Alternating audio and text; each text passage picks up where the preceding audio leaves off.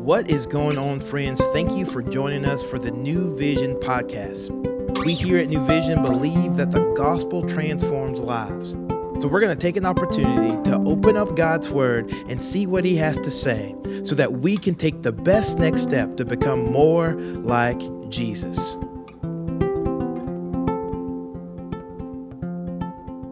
Hey guys, Cloud with you here. Hope you're doing well today. We're going to go ahead and dig in. We're in Mark chapter 12, verses 1 through 12. Um, this is the part in Jesus' ministry where he has entered Jerusalem. All the people have cried, Hosanna, Hosanna. He went into the temple and then he starts doing not what they're expecting. He turns over the table uh, starts teaching and challenges that religious authority. Yesterday, or the last episode, that he was being challenged on, hey, what authority do you have to come in here and do this? And Jesus is engaging with that. So he's in to straight conflict with the religious establishment, and today is no different. Today, he's going to tell a parable. Now, this is the parable of the tenants, and you probably heard this before, but really quickly, I'm actually doing a little bit of explanation before we read the text. We will read it in its entirety, but just to help us as we read, uh, if you ever read Cliff Notes or there's like an answer key that kind of tells you what things stand for. Let's go ahead and do that. So in this story, it's the parable of the tenants, right? And so in the story, we see who what are the characters, right? So in this story, the parable of the tenants, there's the man who plants a vineyard. Now that equals God the Father, right? That's who the man who plants the vineyard is God the Father, right? That's who it's representing. What's the vineyard? Well, that's Israel we see in the Old Testament that uh, Israel is is represented by uh, the vineyard. So that's who that character is. The tenants are the religious leaders of Israel, right, throughout all history and currently. And uh, when he's telling this story, so the tenants are the religious leaders. The servants are the faithful prophets that God had sent over the years to Israel. And of course, the beloved Son is Jesus. So these are the characters. Now let's go ahead and read Mark chapter 12, verses 1 through 12. And he began to speak to them in parables. A man planted a vineyard and put a fence around it, and dug a pit for the winepress and built a tower, and leased it to tenants, and went to another country. And when the season came, he sent a servant to the tenants to get from them uh, some of the fruit from the vineyard. And they took him and beat him and sent him away empty handed. And he sent to them another servant, and they struck him on the head and treated him shamefully and he sent another, and him they killed. And so with many others. Some they beat, and some they killed. He had still another, a beloved son. Finally, he sent him to them, saying, They will respect my son. But those tenants said to one another, This is the heir. Come, let us kill him, and the inheritance will be ours. And they took him and killed him and threw him out of the vineyard. What will the owner of the vineyard do? He will come and destroy the tenants and give the vineyard to others. Have you not read the scripture? The stone that the builders rejected has become the cornerstone. This was the Lord's doing, and it is marvelous in our eyes. And they were seeking to arrest him, but feared the people, for they perceived that he had told the parable against them. So they left and went away. And so by giving that answer key who the characters are. It's pretty obvious. This parable is being told against Israel. Uh, the whole history of the Bible up to this point has been God's unfaithful nation, Israel, the people he's chosen, this vineyard. He meant them to be a light and, and to be a blessing and to, to bear fruit amongst the nations, to be his covenant people that would show what it's like to worship Yahweh rightly. And they constantly rejected that and they failed. And so God had sent prophets over and over, and uh, many of them were killed. So you think back to this, and I was just looking this up and doing some research. You think back, like, the servants represent the prophets, right? And you just look, you just thumb through the Old Testament and see all these prophetic books. And just some quick research, I saw, you know, the prophet Jeremiah was beaten and put into stocks. We see that in Jeremiah chapter 20, verse 2. And then the uh, tradition says that Isaiah was actually sawn in half, sawn in two. You know, Isaiah, uh, Jesus is actually alluding to the book of Isaiah when he's teaching this. And then Zechariah, he was stoned to death in the temple, which is recorded in Second Chronicles 24 21. And then more recently, we have John the Baptist, who was a prophet sent ahead to declare the way of Jesus, was beheaded, right? So it's not a good track record of God's relationship to his people. He would be sending prophets to tell them to turn around and come back to him, and they would either you know make their lives miserable stone them or whatever or kill them. So that israel had this history and what's funny is jesus has come in and many people think he's the savior he's the messiah and they're like hosanna! Hosanna! And then he's like no you're going to kill me. You don't think really highly of me. You're actually going to kill me and this is no different than what you've done in the past. And that makes him angry right? And that, that he's clearly talking against them. It's uh it's an indictment on who they are, not only the religious leaders, but their history. Uh, what so anyways that's the parable and i wrote a couple points.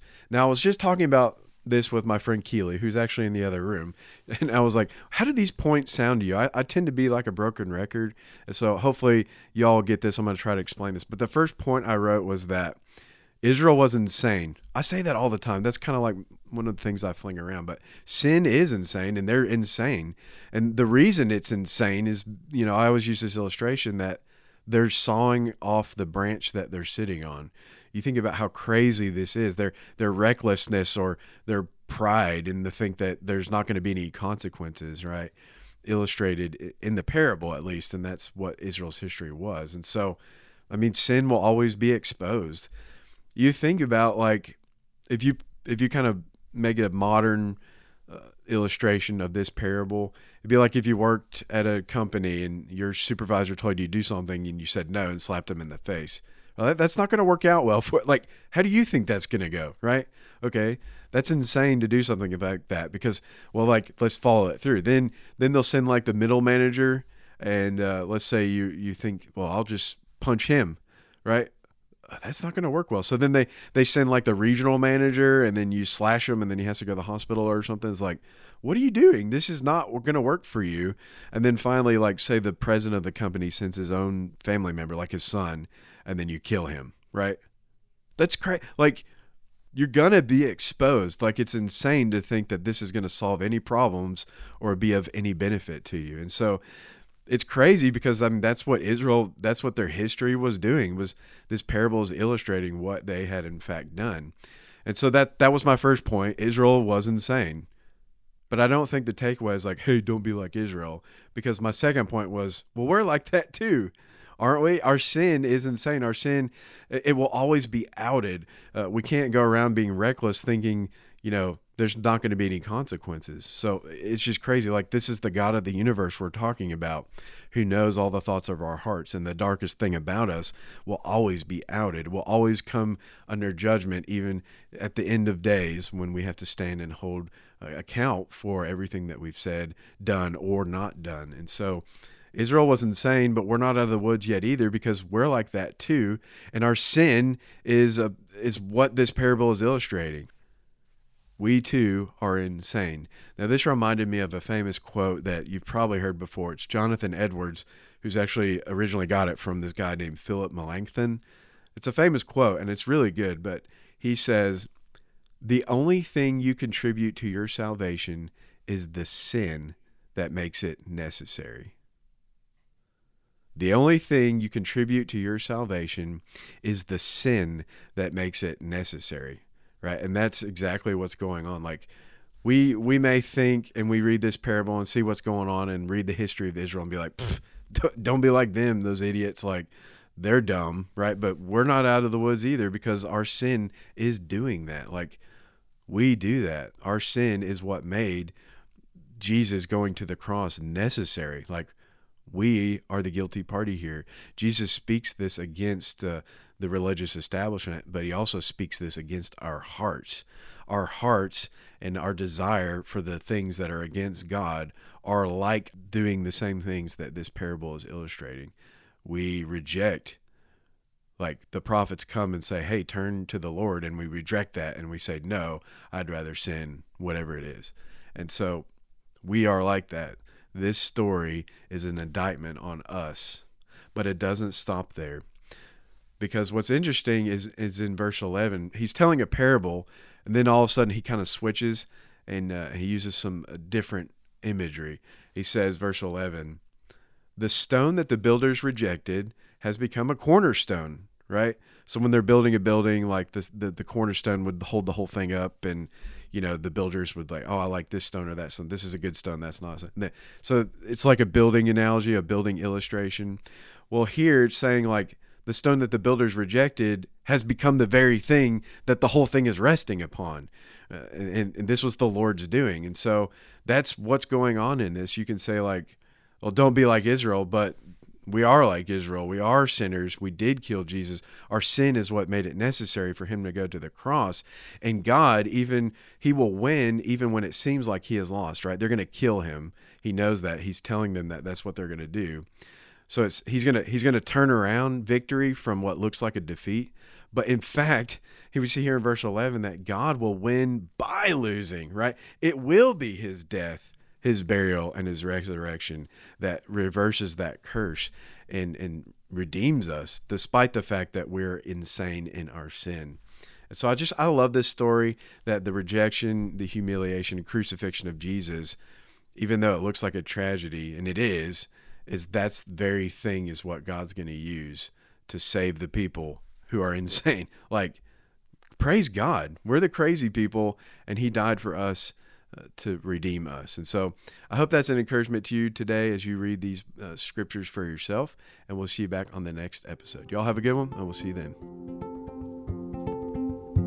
Thank you for joining us today for the New Vision podcast. We hope that you have heard a word from the Lord and that you can better walk today in light of God's word. To find out more information about New Vision, we would love for you to follow us on Instagram at New Vision Life or look us up online at newvisionlife.com. And as always, we look forward to seeing you tomorrow.